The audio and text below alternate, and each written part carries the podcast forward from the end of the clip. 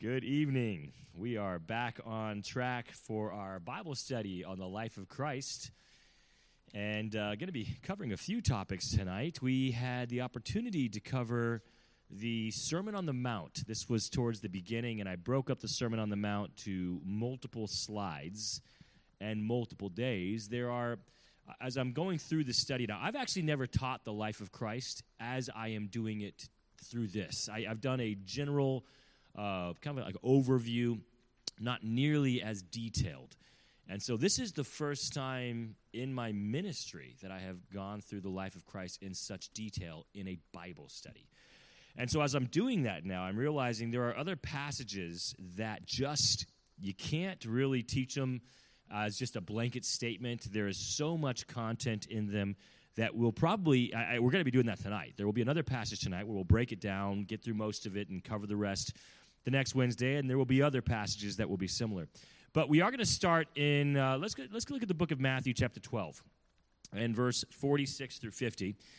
Going to begin with a very well known statement that Christ makes regarding those who he calls his family. So, Jesus Christ is teaching here at the end of, of Matthew chapter 12. And as he's teaching, we're told in verse 46 while he yet talked to the people, behold, his mother and his brethren stood without, desiring to speak with him. Now, we all know that when you have a family member in a position of power, there comes privilege with that, right? That's generally the case. That if your parent is the pastor, there are both good and uh, bad scenarios that come with that.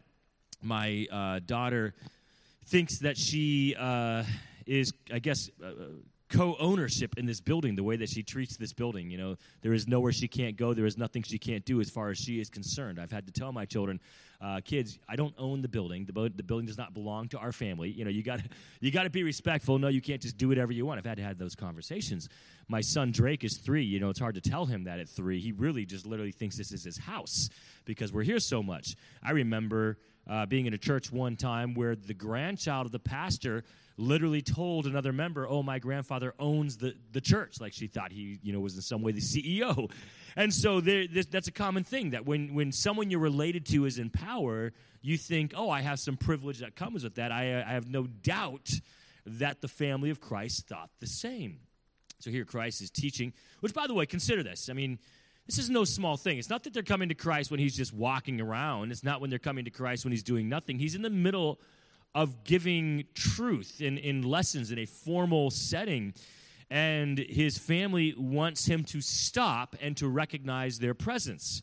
We're not told what they wanted, whether it was a big deal or not, but Christ doesn't, doesn't respond. In verse 47, uh, the one said unto him, Behold, thy mother, brethren, stand without, desiring to speak with thee. He doesn't go and talk with them that we see here, anyways. He doesn't uh, ask what they want, he answers in verse 40 and say, who is, who is my mother and who are my brethren? Stretches forth his hands and he says in verse 49, Behold my mother and my brethren.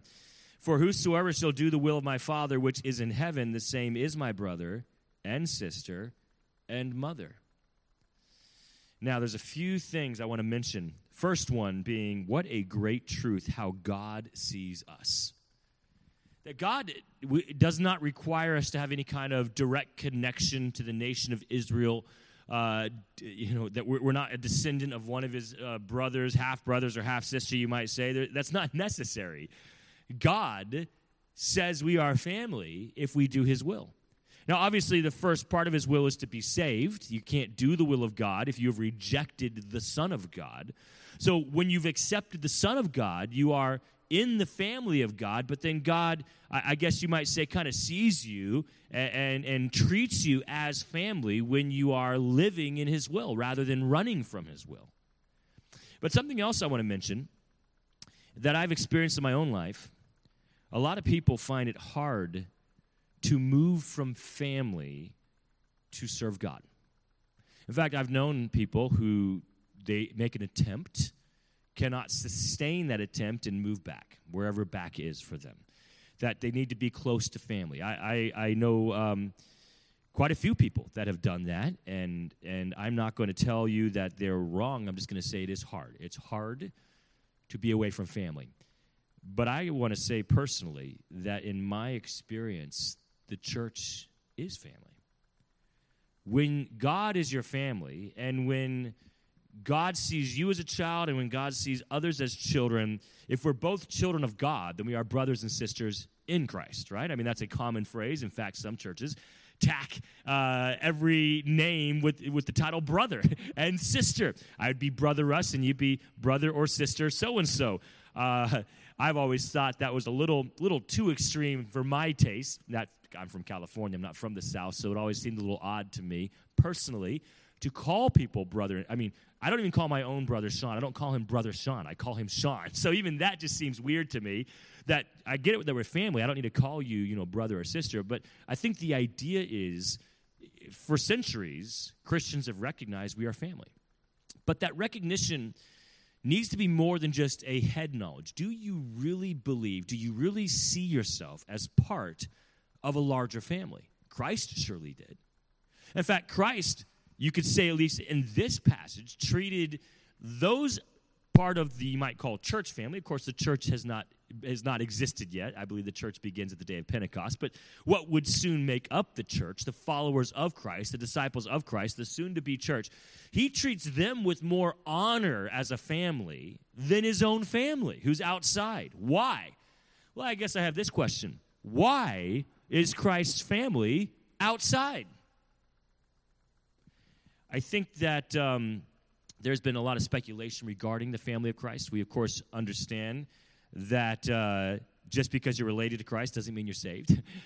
and I, although I do believe Mary was saved, I'm not convinced that his brothers and, and sister were saved, at least at this time. I think personally they get saved later. I do not see them following Christ as his disciples. I'm sure there's reasons. We don't know what they are. But there was reasons for Peter not to follow Christ. He had a business, he had family, he had a wife. There was reasons, reasons for Matthew not to follow Christ. He had a lucrative business. So just because there's reasons to not follow Christ doesn't mean you shouldn't follow Christ. If anyone would have known how special Christ was, it would have been his brothers and sister, and yet we still don't see them on the inside with Christ.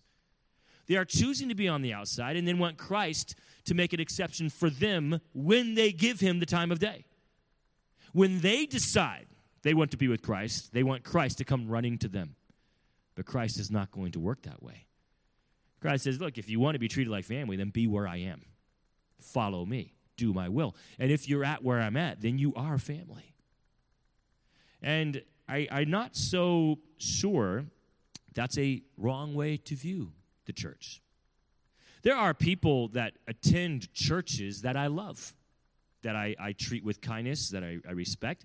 I'm not going to necessarily go out of my way to to connect with them on a, on a different level for a variety of reasons. One, practical. If they go to a different church, I just you know I can only spend so much time with so many people.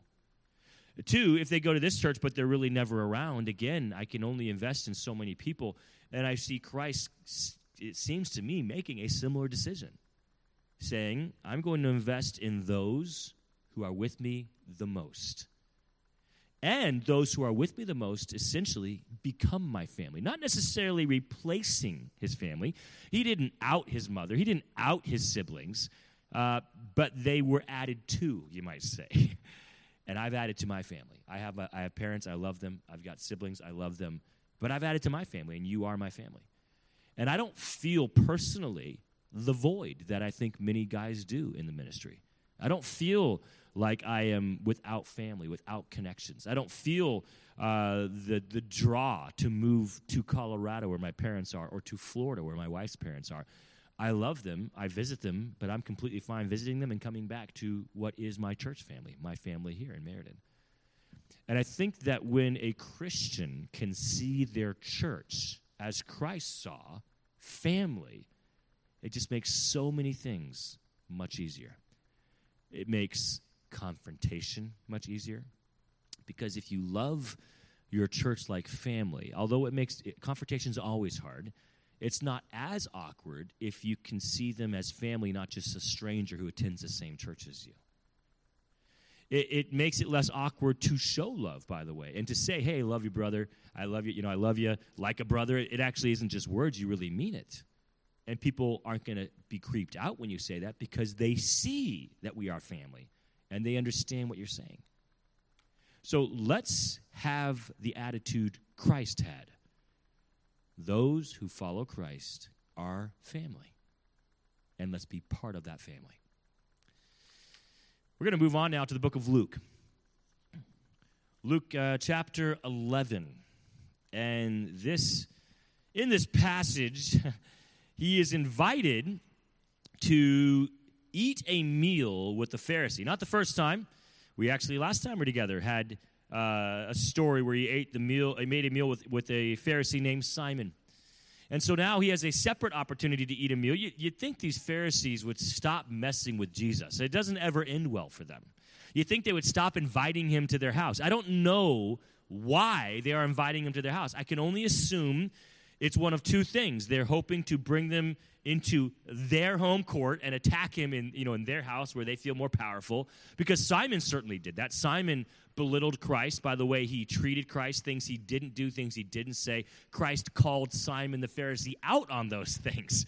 So, I mean, I don't think Simon's intentions were pure, the last Pharisee that invited him. I don't think this Pharisee's intentions are pure. So it can only be that we hope to gain some type of a notori- you know, notoriety with the people by having Christ in our house because he was loved by the common man, or they were hoping to use that opportunity to attack him. have you ever been invited to someone's house thinking, oh, you know, it's going to be a great meal only for them to bring up a conversation that you were not expecting? They blindsided you, right? They blindsided you with, so now that we have you at our house, we wanted to tell you, and you're like, uh oh, where's this going to go? And it didn't go well oh, now that you're here, we wanted to discuss. Really? I mean, I thought you were inviting me over because you liked me. I guess not. So that could be what's going on here. The Pharisees are inviting over Jesus to kind of lower his guard and then, you know, bam, attack him, right? I personally think, if I was to be forced to guess, that they're, they're trying to be liked by the people. And to have Jesus with you, people will like you. And so they're using Jesus as an opportunity to gain uh, some level of respect by the common man. But as he is invited to this house, let's look at verse 37. We're going to find how this goes. And as he spake, a certain Pharisee besought him to dine with him. It wasn't just, you know, hey, do you want to hang out sometime? I mean, there's some level, I don't know about begging, but some level of, of deep request. And he went in and sat down to meat. And when the Pharisee saw it, he marveled that he had not first washed before dinner. so, we, we, I've mentioned before how big of a deal the, the laws and traditions of the Pharisees were to themselves. You ever met someone where tradition is more important than truth? What you do based off of what's expected you should do because of what someone said you should do is more important than what you believe. More important even than your soul, than your human soul, right? Oh man, traditions have such a deep hold on us. Have you really sat down and thought about how big of a deal traditions are? Good and bad traditions. I mean, Christmas. Is Christmas a big deal? You better believe it. How much of Christmas is biblical? Well, actually, not much, right? Not much of it's biblical. I mean, there are parts, the fact that Christ was born, that's biblical.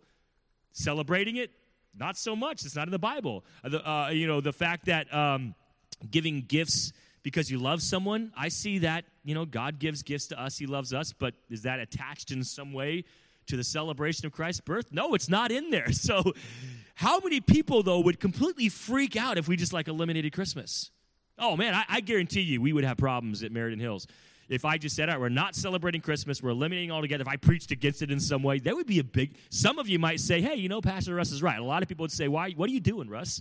Why are you taking our fun, right? And I, am not, I don't think Christmas is a bad tradition. There's nothing evil about Christmas. It's just a tradition, and think about how deep, you know, the deep roots it has in us, and that's what you might call a good tradition. By the way, Easter's in kind of a similar boat. The fact that we celebrate the resurrection of Christ, that's a beautiful thing. We should be celebrating that every Sunday, if not every day, you know? But one particular day set aside to celebrate the resurrection of Christ, that's not in the Bible. So, what would be would be a problem if we took away Easter for a lot of people there too? Now let's talk about some of the traditions that aren't so healthy. Right? How about Halloween? I I, I don't celebrate Halloween. Halloween is not in the Bible. I think there are some issues with Halloween. I think that um, how someone celebrates it would, would definitely play a part in, you know, how deep those issues go and how big of a problem Halloween might have. Uh, but Halloween is purely a tradition. There is nothing in the Bible at all uh, that you can even say theologically gives you a reason to celebrate Halloween. It, it, is, it is completely outside the Bible. And, and what happened if families eliminated Halloween? A lot have already done that, and, and many have not. Now let's talk about the traditions that really, I guess you might say, don't really have a theology one way or the other and aren't even holidays. They're traditions of how you ought to dress. Traditions, uh, here, let's talk about this one. Traditions of how many times a church should hold services.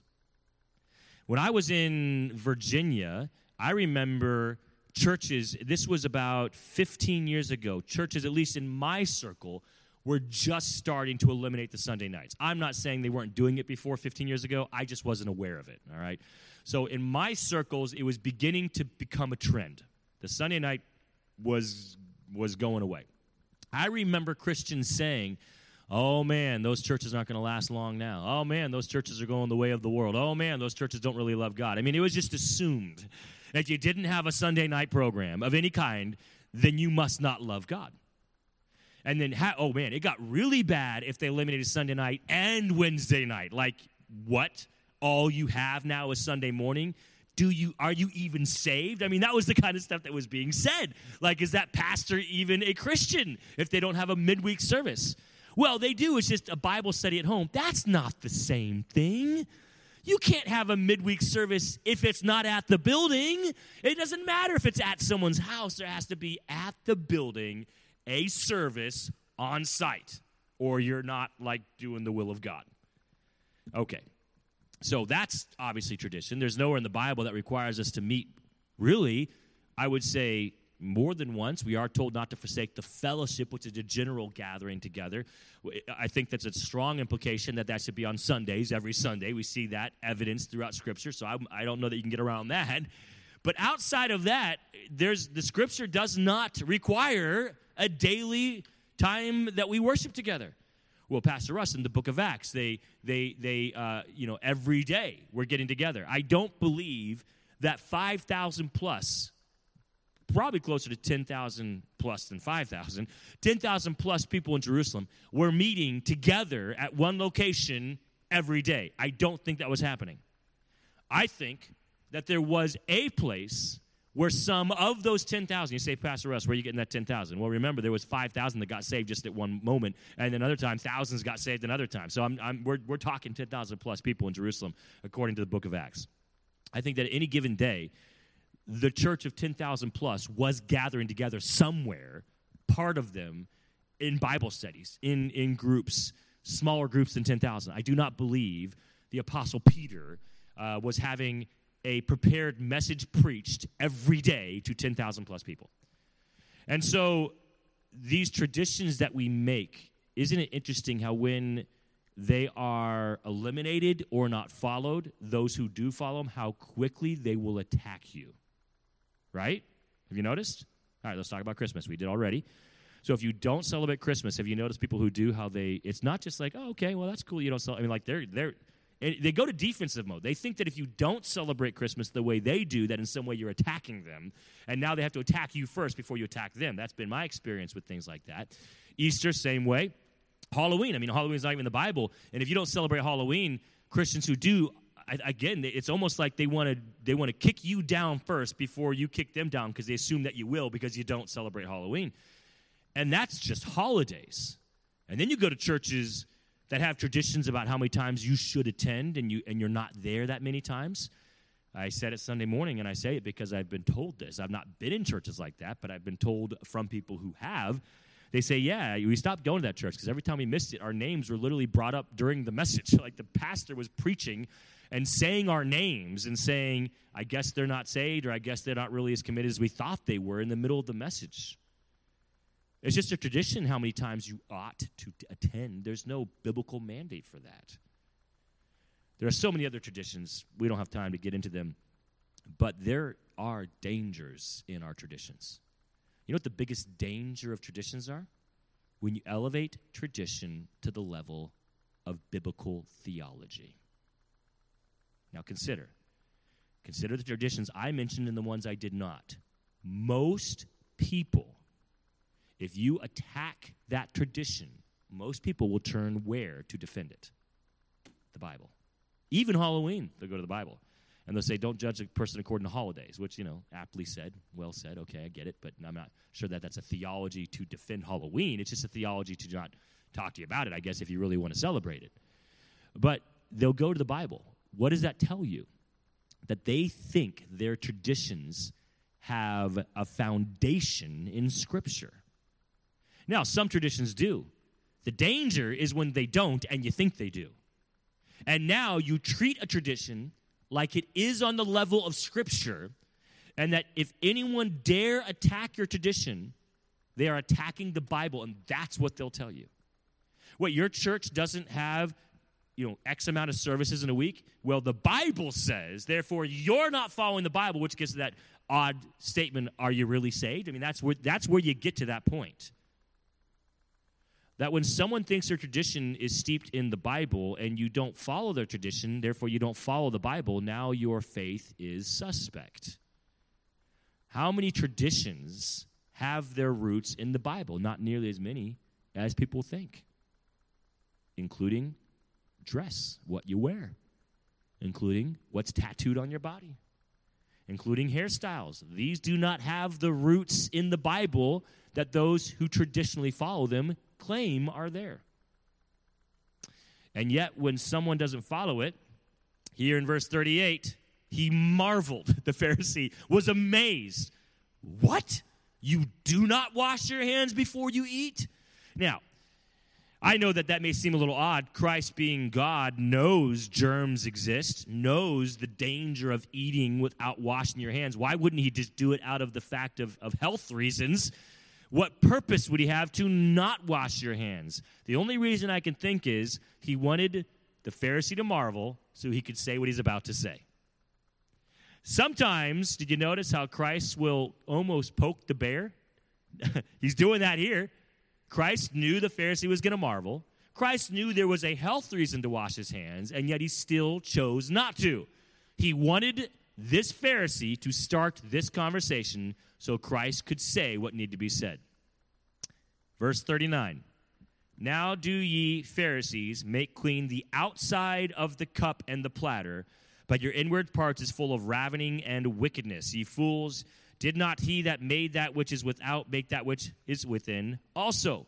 But rather give alms of such things as ye have, and behold, all things are clean unto you. But woe unto you, Pharisees, for ye tithe mint and true and rue and all manner of herbs, and pass over judgment and the love of God. These ought ye to have done, and not to leave the other undone.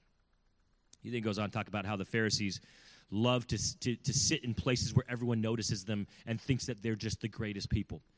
But what I want to point out here is what Christ mentioned in verses 40 and 41. He first of all calls them fools, which is a pretty intense word accusation to be used at this time. That was not a small, oh, you're just a goofball. This is a pretty, this is, this is a big deal to be called that. And so Christ says in verse 40 that uh, you think that by looking good on the outside, the inside is taken care of. That's what he's basically saying in verse 40. Then in verses 41 and 42, he talks about how that's accomplished. He's basically saying, You think that by, by tithing, by giving money and, and basically following the outward principles and traditions of religion, that the inward is now okay. And Christ is saying, that's not true. The inward is full of wickedness and, ra- and ra- ravening. And uh, that would have been a very hard thing for the Pharisees to hear and believe. And how many churches out there, Baptist churches, non denominational, Catholic, doesn't matter what they call themselves, how many churches would be in the exact same boat as these Pharisees. That they believe because we look good, because we tithe, because we attend every one of the five or six services available at our church, because we go to door to door every Saturday, because we do all these things, automatically we are okay on the inside. And yet, what does Christ eventually get to? In verse 44 Woe unto you, scribes and Pharisees, hypocrites! For ye are as graves which appear not, and the men that walk over them are not aware of them. You're hypocrites. and you are like a grave full of dead men's bones, but no one knows they're walking over a grave. It's not marked, it's not telling anyone. This is a grave. A dead person lies here. No, there's dirt, there's grass, there's a bush nearby, but there is a there is a body six feet under, and people walk over it not knowing it. They think it's something other than it is. They think it's an open field. Uh, they they think it's a flower bed. No, it's a graveyard, but there's no markers to tell you that. And churches are full of people who are dead inside, and I don't mean because of mental health, I don't mean because of discouragement. I mean they are spiritually dead because they believe following traditions set up by men and women has gained them some type of advanced elite status with God, and they are okay. And there's no marker to tell you this person's not okay. And if you don't have discretion and wisdom, you will believe their lies, you will embrace their hypocrisy, and you will buy into their, their religious belief system that it is the outward that matters more than the inward. That is not and cannot be biblically true. The outward does not matter more than the inward. Now, there are some that would say, well, but Pastor Russ, if the inward is right with God, the outward would reflect that. You can't separate the two. Yeah, you heard that? I've heard that. Yeah. So those those that recognize the statement the outward matters more than the inward as unbiblical and aren't aren't um, so foolish as to claim that say it in a different way by saying, well, if the inward is right, the outward would be right. Therefore, if the outward's wrong, the inward's wrong. So they're saying essentially something very similar, but in a, in a twisted way, so to make it sound more biblical. Here's the question I have for you who've heard that and for them who've said that. According to whose opinion is the outward wrong?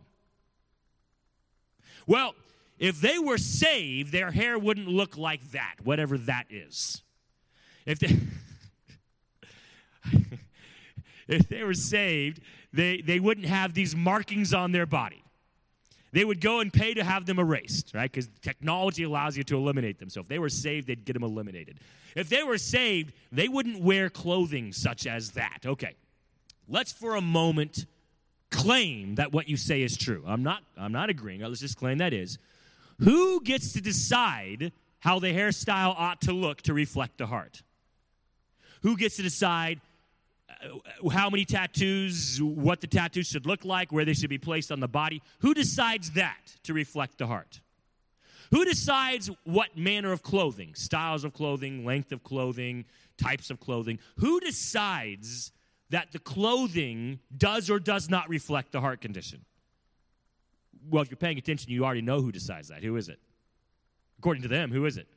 It's them. They get to decide that. That's right. It's not, they'll claim it's God, right? Because again, they're going to take their traditions, traditionally of what's expected. They're going to go back to the Bible and they're going to say, well, you know, a woman ought not to dress like a man. Therefore, you know, no pants, no whatever, no this, no that. And, um, a man ought not to look like a woman therefore the hair should be like this and that. And and uh, they'll use the bible for beards. Men should wear beards or the, the, they'll use the bible maybe same, some of the same texts to say no beards right? Beards or no beards go back and forth. And but it, what it really comes down to is the bible does not say thou shalt not have a beard. The bible does not say thou shalt have a beard. The bible does not say men's hair should be cut to the ears. The bible does not say it should come below the ears. The bible does not say tattoos are wrong. Whoa, whoa, whoa, Pastor Russ, you don't know your scripture then. Because I know that one's in the Bible. I know in the Old Testament it clearly states to not mark your body according to the dead. Fair enough. Tattoos, modern tattoos, are not the Old Testament version of marking your body according to the dead. In the Old Testament, pagans at the funerals of dead ones would cut themselves, scratch themselves, and mark themselves in pagan rituals for the dead. I can only assume that ritual included a desire to help the dead person find their way to whatever paradise they believed in, or to get them out of whatever hell they believed in, or to show some kind of sorrow. It was, it was, a, it was a cultural thing. But marking themselves, specifically, the Bible says, for the dead, was a pagan death ritual. So, unless you're doing a pagan death ritual, that text does not apply. Now, I would say there's other cautions I would give towards tattoos and those who would seek them, but I'm not going to turn to Scripture and say, Thou shalt not. It's not in there. And what's even more interesting is it's not even mentioned once in the New Testament, which is what we should be following as a New Testament. There are some Old Testament moral laws repeated in the New Testament. Obviously, those are included. But the Old Testament, thou shalt not mark your body according to the dead, not only was a pagan death ritual, it wasn't a moral law repeated in the New Testament. So this is a tradition of men. And what would they say? Well, what it really comes down, okay, whatever, Russ. You know, if you don't believe that the Bible is the Bible and the Old Testament should be taken uh, as the Word of God, whatever, you know, then it comes down to don't look like the world. All right, let's just say that. Don't look like the world. According to whose opinion? What? Wearing a suit? Does, does the world wear suits? They sure do. Some of the most wicked people probably uh, wear suits. Some of the most powerful and wicked people wear suits. So don't tell me suits reflect godliness. They reflect a level, I think, of professionalism, but that doesn't mean you're godly just because you're professional. You know what would have been suits in the New Testament era? The Pharisees' clothing would have been the equivalent of professional religious clothing. I don't see Christ wearing what they wore. I'm not against suits. I wear a coat. It doesn't bother me to wear one. I'm just not going to claim I'm better than you because I do. These are traditions. Whose job is it to decide that the outward reflects the inward? And that's the real issue, folks. That it's so easy to be deceived and to be sucked into this idea that, okay, you know, it does kind of make sense that if I did, if my inward was right, then my outward would reflect that. That, that makes sense. I can see that.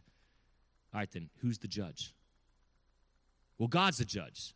Yeah, but not really, because obviously he's not, right? Because obviously other people in the churches are the, actually the judges, because they're the ones literally telling you, cut your hair, wear something different. What's wrong with you? You know, erase the tattoo, or at least cover the tattoo. I mean, show, show some shame, right? Cover it up at least. You know, long sleeve shirt or something. So obviously God's not the judge, because everyone and their mother is judging. And that's my problem that if we really believed that the inward should be reflected by the outward, then let's ask ourselves what exactly would an inward heart of love reflect? What, what, how would that look? Stop being convinced that men and their traditions have gotten it right. Take a step back and see all the damage that is done. Look, I am not against nice clothing. I am not against a clean haircut style. I'm not against these things, okay? I'm just saying they're being misused and abused. Take a step back and ask yourself this question. If we truly believed that there's a scriptural basis for the idea that the inward is going to be reflected on the outward, then first of all, ask yourself this What is the inward that's being reflected? Well, it should be Christ and the love of Christ and the truth of Christ. That's what should be reflected. Okay, then ask yourself, how would that look? Okay, in what way does the love of Christ and the truth of Christ, in what way does it reflect itself through a hairstyle? In what way can I reflect the love of Christ by me cutting my hair a certain way? How can I reflect God's love that way? How can I reflect God's love by, by wearing jeans or wearing a suit pants? How can I reflect the truth of God by wearing a tie or not wearing a tie? How do these things reflect the love of God? And I got to be honest with you, I'm not sure that they can or do. I really don't believe that. I believe the love of God, the character of God, the truth of God is reflected and should be reflected in the outside. It's called fruit. But the fruit of a believer is not what they wear. It's not their hair. A fruit of believer is not the tattoos or lack thereof. A fruit of a believer is the, the things that are done on behalf of God's kingdom, for God's kingdom, on behalf of God, for God's kingdom, or the community, for the people in, that God has brought into your life. It is essentially actions. Actions, folks. Now, let me really destroy your world here. If you say, Russ, well, it's really not that big of a deal that there's a higher expectation for dress and hair haircuts and and not that big of a deal for a higher expectation of you know tattoos and lack thereof. That that's not a bad thing. No, it's not. The bad thing is it's become a tradition that has elevated itself to a level of theology. And here's the real problem. Follow me here. When you have two options, I'm going to see the love of God reflected in how you look or the love of God reflected in how you act. Which one is easier to see? How you look. If you follow someone around long enough, you can see how they act. If you have the discretion to know what that should look like, you can find it eventually with, with many, not all. Some people are really good actors. But how someone looks is just how they look, right? You, you can't hide that. So, for most people, we want to take the easy way the tradition that men have set up, the idea that we reflect the love and character of God by how we look, is a tradition of man. It's not in the Bible. And that tradition is set up to distract from the reality of how you act. Because God does say that about leaders. He says, You'll know a false prophet, you'll know a spiritual leader, good or bad, by how they act. Look at what they do. That's what Christ said, not how they look, not what they wear, what they do. But the church is saying, look at how they look. And here's the problem.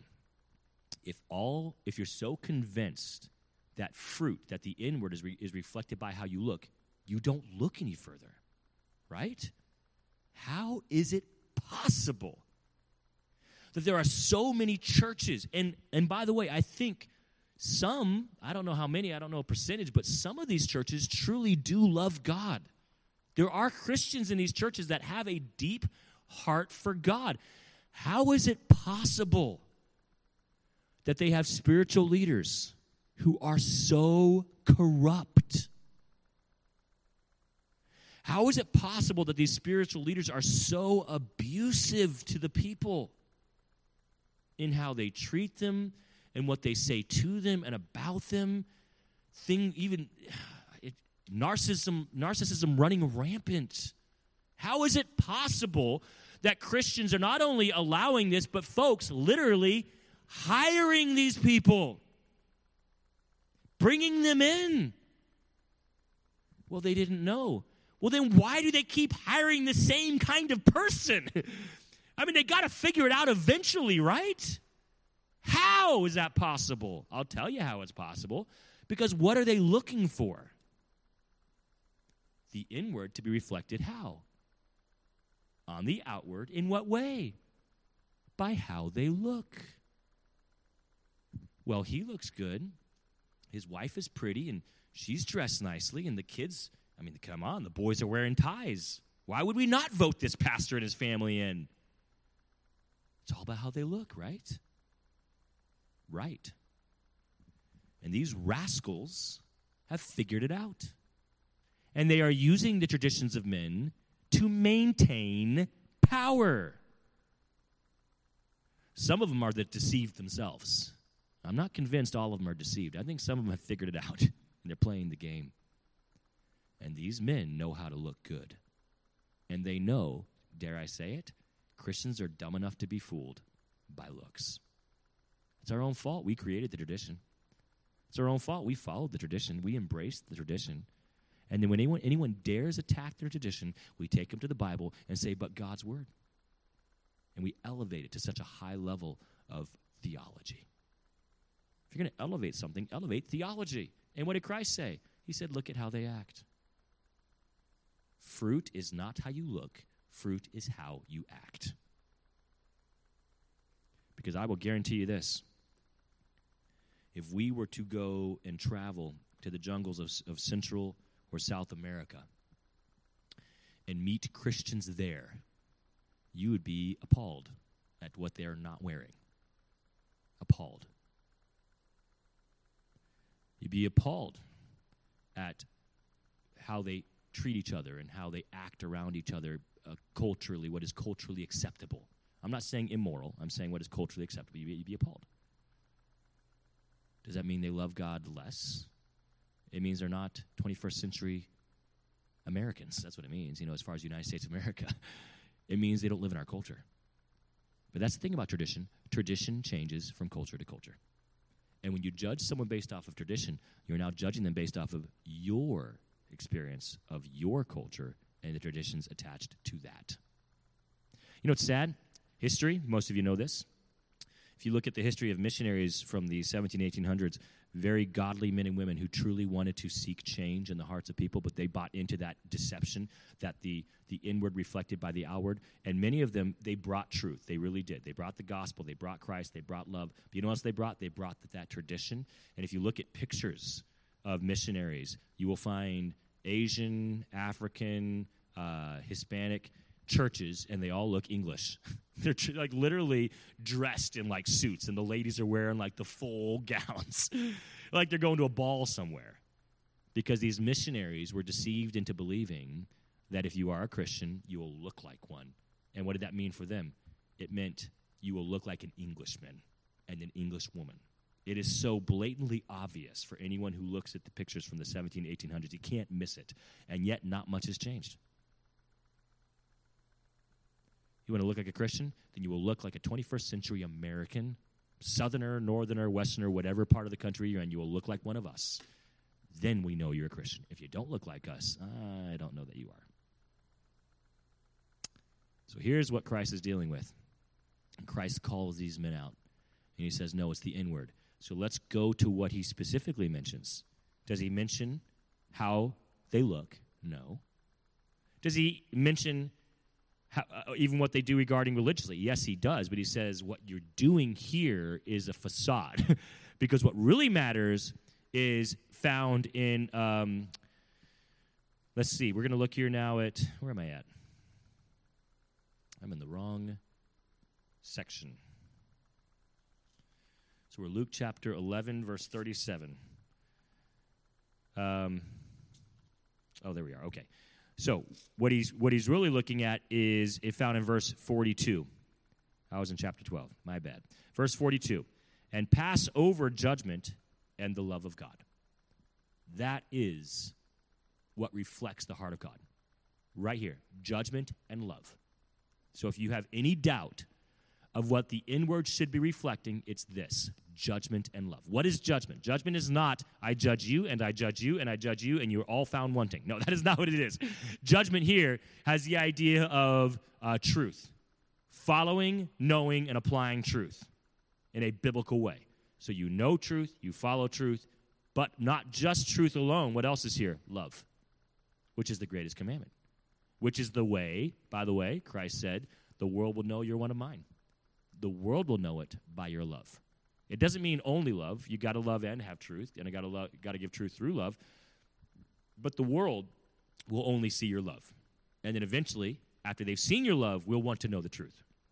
So Christ is saying, "Let the inward reflect in the outward through our judgment, living and knowing truth, and through our love." Honestly, folks, we are making way too big a deal out of things that have little value that God could truly care less about. So if God doesn't make a big deal out of it, why are we making a big deal? Now, let's go on to Luke chapter 12. This is that passage where I told you there would be a lot of uh, different slides, and I would not be able to cover them all. I'm just going to cover a couple tonight. We're almost out of time. So uh, it's the entire chapter kind of similar to to the Sermon on the Mount, where he's just teaching, and there's a lot going on. There's parables, there's instruction. So let's take a look at the first one here, and uh, you know, on this theme of hypocrisy. In the verse 1, in the meantime, when there were gathered together an innumerable multitude of people, insomuch that they trode one upon another, he began to say unto his disciples, First of all, beware of the leaven of the Pharisees, which is hypocrisy. So we talked a lot about this hypocrisy. I, I, don't want to go too much more in depth with that. But did you notice the the word he used to attach to hypocrisy? Leaven. So if you cook, you know what leaven does, right? Leaven is something you put into the bread to to help it to rise. And, and a little bit does is all you need, right? You put in too much, you're going to destroy the, the meal. So a little bit of leaven spreads quickly and brings about a rising of the bread. Christ is using that word purposefully which implies to me that hypocrisy spreads easily, is easily caught, almost like a pandemic, right? If you're near someone with hypocrisy, if you're not protecting yourself, you're going to probably catch it. Hypocrisy is a very um, dangerous disease and a highly contagious one at that. Here's what I have found if you go into a church where hypocrites are allowed to thrive, one of two things will happen. They will breed more hypocrites, or the ones who are not will leave. If the hypocrites are allowed to thrive, they will multiply. It is going to happen. I am not stating that you can get to a point where a church has no hypocrites. I don't know that that's humanly possible. I am stating you can keep them from having positions of authority. You can keep them from having impact on the church by, by keeping them off the worship stage, right? By keeping them out of children's classes. If they're going to be hypocrites, then they're going to be sitting here listening to truth. And our prayer and our hope is that God will eventually get a hold of their hearts. But let's not allow their hypocrisy to influence others. Let's not give their hypocrisy a stage every Sunday morning where they can sing and and and other people say, "Wow, you know, if they are if I'm a hypocrite, maybe I can be on the stage too." you know, it, it doesn't take real it doesn't take sincerity, it just takes hypocrisy and I can be up there as well. Now, I don't know the heart of men and women in our church. There's no way I can. I'm not God. But I can tell you this. If I see hypocrisy, they will be removed from positions of worship, from positions of authority. I will not allow someone to remain in a position of impact in Meriden Hills if I s- strongly suspect hypocrisy because I know the danger of it. And I would expect the same from you. You have every right to call out hypo- hypocrisy in the life of your spiritual leaders. Every right. And dare I say, every responsibility to do so. I know the courage that it takes for a member to call out a spiritual leader. But if no one has the courage, the spiritual leader in their hypocrisy will breed more hypocrisy. And what would you rather deal with? The uncomfortableness of outing a hypocritical leader, or the uncomfortableness of seeing the church you love be overwhelmed by hypocrisy? And some of you are old enough in this room to have already experienced some of that. And if you truly love Meriden Hills, then do not let it happen here. I will do my best as a pastor, but I'm only one man. And that is why the Bible states you have an obligation to go to those individually that display any level of unbiblical character and hypocrisy is right up there. You don't have to come to me and tell me. Don't. Go talk to them. Confront them. And say, look, I'm concerned. I see, you know, Pastor Russ may not know. I, I see you on stage. I see you with the kids. I see you doing this. I see you doing that. But then you and I know what you're actually doing throughout the week. I, have seen that. I, I saw you here. I saw you do that. I saw you say that, right? I've seen it. Does that bother you at all that you're living two lives? That you're living a double life? Does it concern you at all? If they have any love for God, it, there's going to be some level of regret. and hopefully, God can use you to help them, to pull them back into a sincere Christian life. If you cannot, if that does not happen, that's when you'd bring me in. That's when you bring in another spiritual leader, and we'd have that conversation together with them. But it has to be confronted. Christ confronted it in the open, calling these guys fools and hypocrites in the crowd. I'm not saying I would do that here. I'm just saying it has to be done. And it is a big deal. You know, a lot of people, church discipline for any type of immorality. Someone sleeping with someone else, there's um, something going on that's not appropriate, you know, in some sexual manner. Church discipline every day, all day. But that's pretty much it. Church discipline for gossip? Like, what are you crazy? No, we don't do church discipline for gossip. That's just, you know, that's just how it is. People gossip. You just accept that church dipper, discipline for hypocrisy. I mean, like, is there any way to even know someone's a hypocrite? Yeah, there is way, you know. But it's like people think the only. I actually had someone ask me this.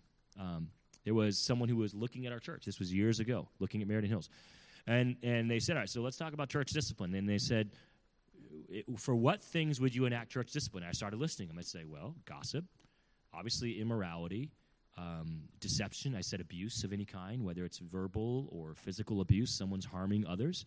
And they said, Really? Wow. They said, I've only been in churches where it's pretty much, if it's immorality, that's it. If it's not, if it's not immorality, there is no church discipline. What a shame that we would let these other sins run rampant in God's church. A double life hurts you, a double life hurts others. And verse 2 a double life will eventually be revealed. There is nothing covered that shall not be revealed, neither hid that shall not be known. Therefore, whatsoever ye have spoken in darkness shall be heard in the light, and that which ye have spoken in the ear and closet shall be proclaimed upon the housetops. You're not hiding anything from God. God is waiting to reveal your hypocrisy. He has his reasons. I don't know. I'm not God. But at some point, it will be revealed. And the damage and the fallout that will come from that revelation will be very harmful to many people. Fix it now before the revelation comes. We're going to end with this one tonight. I had more slides, but we're running out of time. So let's go on to verse 4. And I say unto you, my friends, be not afraid of them that kill the body, and after that, have no more that they can do. But I will forewarn you whom ye shall fear. Fear him who, which after he hath killed, hath power to cast into hell. Yea, I say unto you, fear him. Now, some people think this is Satan. They're mistaken. Satan cannot throw you into hell. The only one that has the authority to judge you on an eternal level is God. Satan cannot judge you on an eternal level. I'm not even convinced he can judge you at all. So we're talking about God here. So what is God saying? You should have only one fear. It's me. Fear me. When I was young, there was a um, it was it was popular to wear Christian phrases, you know, WWJD, right? What would Jesus do? One I remembered, which I really liked. I never got a hat or a shirt that said it, but I thought, oh, that's cool. Was a shirt that said just one fear on it. That was it.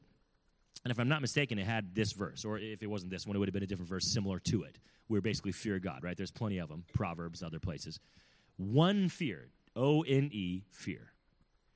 And uh, why? Because it was also popular to have a shirt back then that said no fear. That was a common thing. You know, I'm not afraid of anything, I'm not afraid of anyone. So you'd see a lot of people walking around with shirts, no fear. And then Christians started playing off of that, wearing shirts that said one fear. And I really thought that was neat. Even as a teenager, I thought that was neat. It's true. We should have a fear. It's God. Why? Because God has the power of eternal judgment on our souls. I do not live in a state of terror of God because I've already come to the place where I've kneeled before Him in fear of my eternal soul and have asked for salvation. And in faith, I know that it has been granted. So I'm no longer in terror of my eternal soul because of the hope of the promise of salvation attached to the gospel of Christ. My eternal soul is guaranteed salvation. But I still serve the only God, one God, who has the ability to judge the eternal soul. And I do fear him. I fear him as a son fears his dad, as a daughter fears her mother. I fear him as a child. I love him as a child, but I recognize I am the child and he is not. I fear him for the all knowing, all powerful creator that he is. So, Christian, why are you afraid of the world? Why do you live in fear of politics? Why do you live in fear of, of inflation? Why do you live in fear of the future, the unknown? Why are you afraid? The God of all creation has you in his hand. That doesn't mean you won't lose some things along the way. Doesn't mean you won't lose your life. We will all lose our lives someday. But our souls are in our in God's hands, and that cannot be taken from him and that will never be taken from him, and he will never cast it aside. So, why are you afraid of those who can only hurt your body? And they can and will hurt your body. But why do you fear so much of what will happen in this life to this body when our eternity is guaranteed. Let's have faith in our God and his eternal power and not fret over what this world and the chaos of it can do to this mortal, temporary body. Let's pray.